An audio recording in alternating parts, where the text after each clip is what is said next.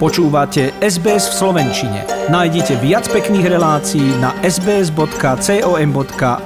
lomeno slovak.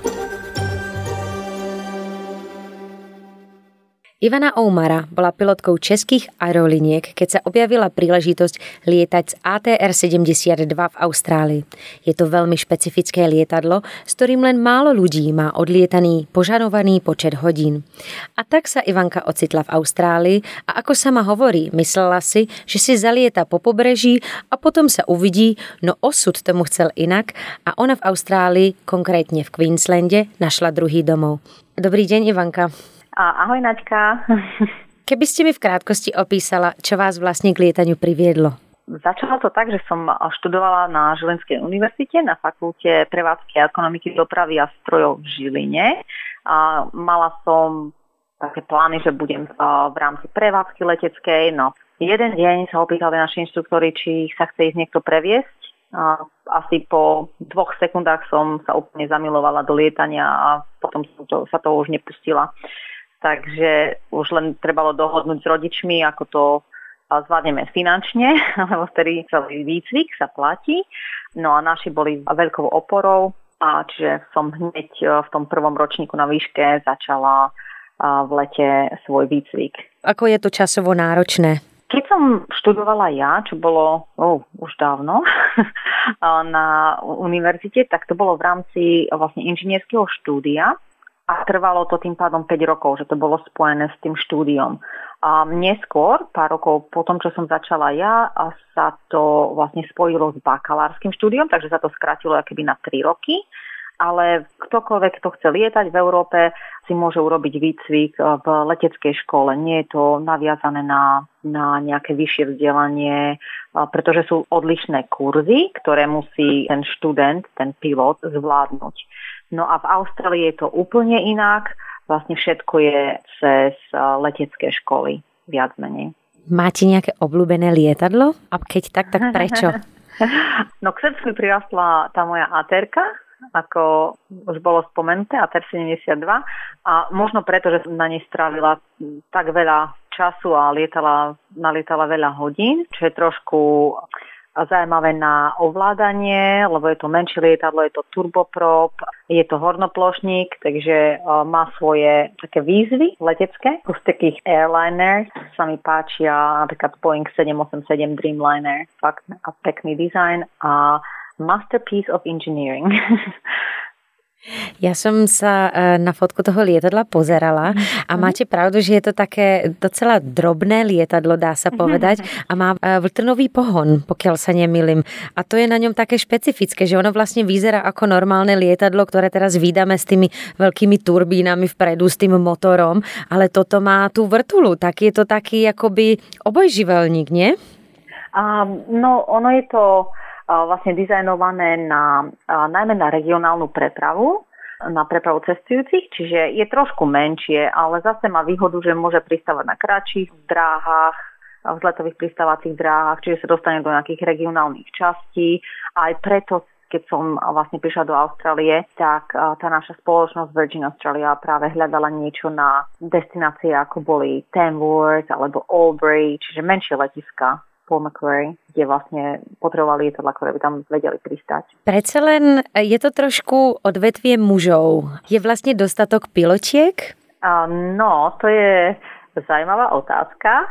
Asi tak to vysvetlím. Je nás stále viac, čo je super, ale keď som robila naposledy pre našu spoločnosť prehľad, alebo aký prepočet, tak nás bolo 4,8%, to bolo pred dvoma rokmi a viem z eh, odlišných zdrojov, že Qantas je na tom trošičku lepšie, čiže aj v Austrálii je to okolo 5-6% žien v letectve, v leteckých spoločnostiach. V Európe neviem presne, aké sú čísla, tiež to nebolo, keď sme začínali, boli sme dve na škole, ktoré sme lietali, moja kamarátka Vlasta a ja. Takže stále je to odvetvie mužov, to je pravda. Ale viac a viac sa tomu venujú dievčatá a ženy. Mali sme veľa mladých žien, ktoré sa dostali k lietaniu, keď už som ja bola vlastne na ľavej sedačke alebo kapitánka. Ako ženský vzor Amelia Eckhartová, prvá žena, mm. ktorá roku 1928 preletela Atlantický oceán. Mala ste niekedy aj vy nejaký letecký sen, po prípade aj vzor?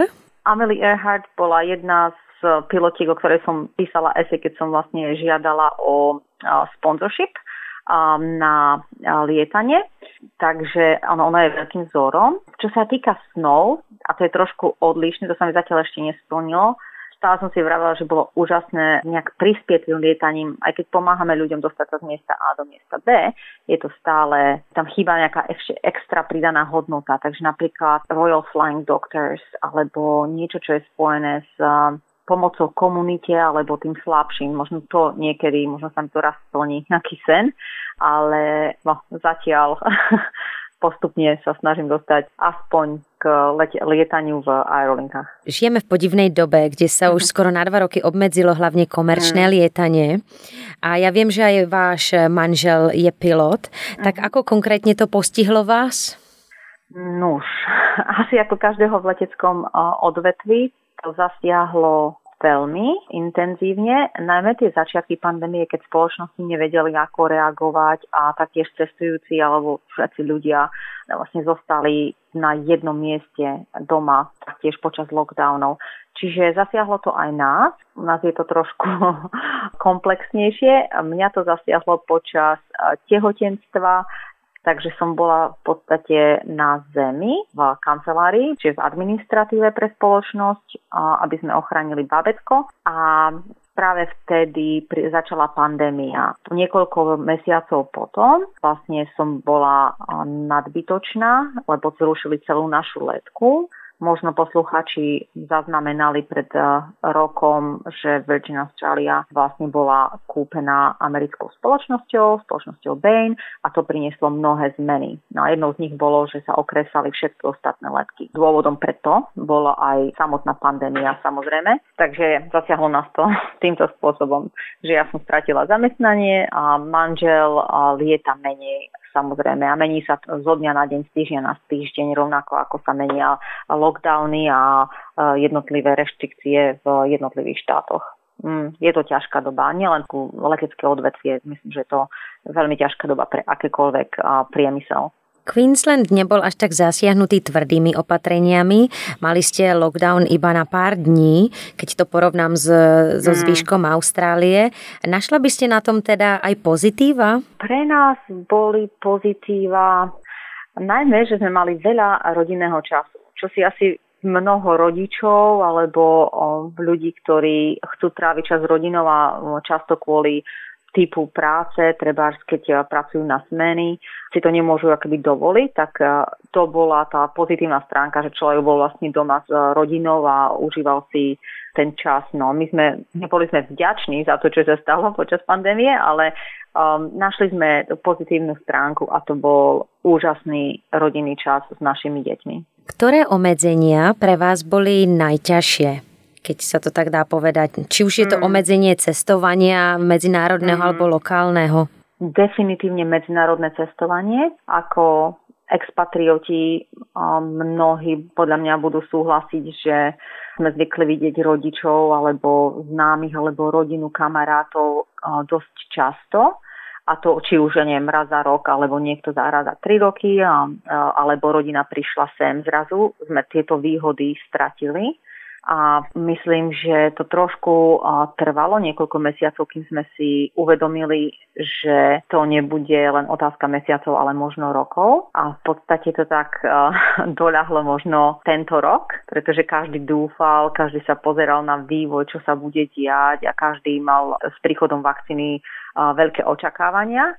No, vyzerá to, že to nebude taká priamočiara cesta, takže myslím, že mentálne a psychicky to na ľudí vplýva. A definitívne na mňa, niekedy, niekedy mi príde samozrejme smutno, keď vidím starých rodičov s detičkami tu na, v parku a my stále musíme čakať na to, kým naše deti uvidia starých rodičov, alebo oni budú môcť prísť sem. Takže toto je asi taká najväčšia rana a zmena. A potom také každodenné maličkosti, vôbec nemôžeme sa porovnávať s eh, Melbourne alebo zo Sydney, pretože v Brisbane sme toho fakt nezažili, nezažili tak dlhodobo a tak drsne, ale aj také malé zmeny ako nosenie masiek, čiže človek je niekde vonku alebo keď je v práci, tak to vlastne vplýva na každodennú činnosť človeka. Chýba vám lietanie? Veľmi. Veľmi.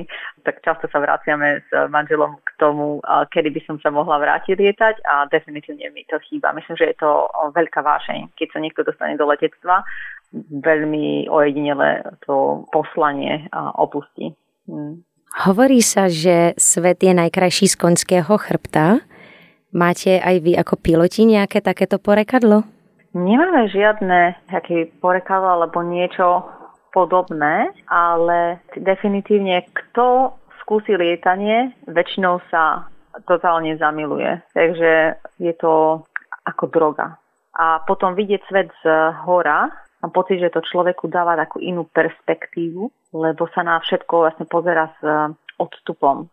Ja vám, Ivanka, veľmi pekne ďakujem za to, že ste si na nás našla čas. Dúfam, že sa vám podarí sa k lietaniu vrátiť a zatiaľ si užívajte krásne materských povinností a rodinného času a my vás zdravíme do Queenslandu. Ďakujem veľmi pekne za rozhovor. Prajem všetko dobré. Chcete počuť viac relácií ako táto?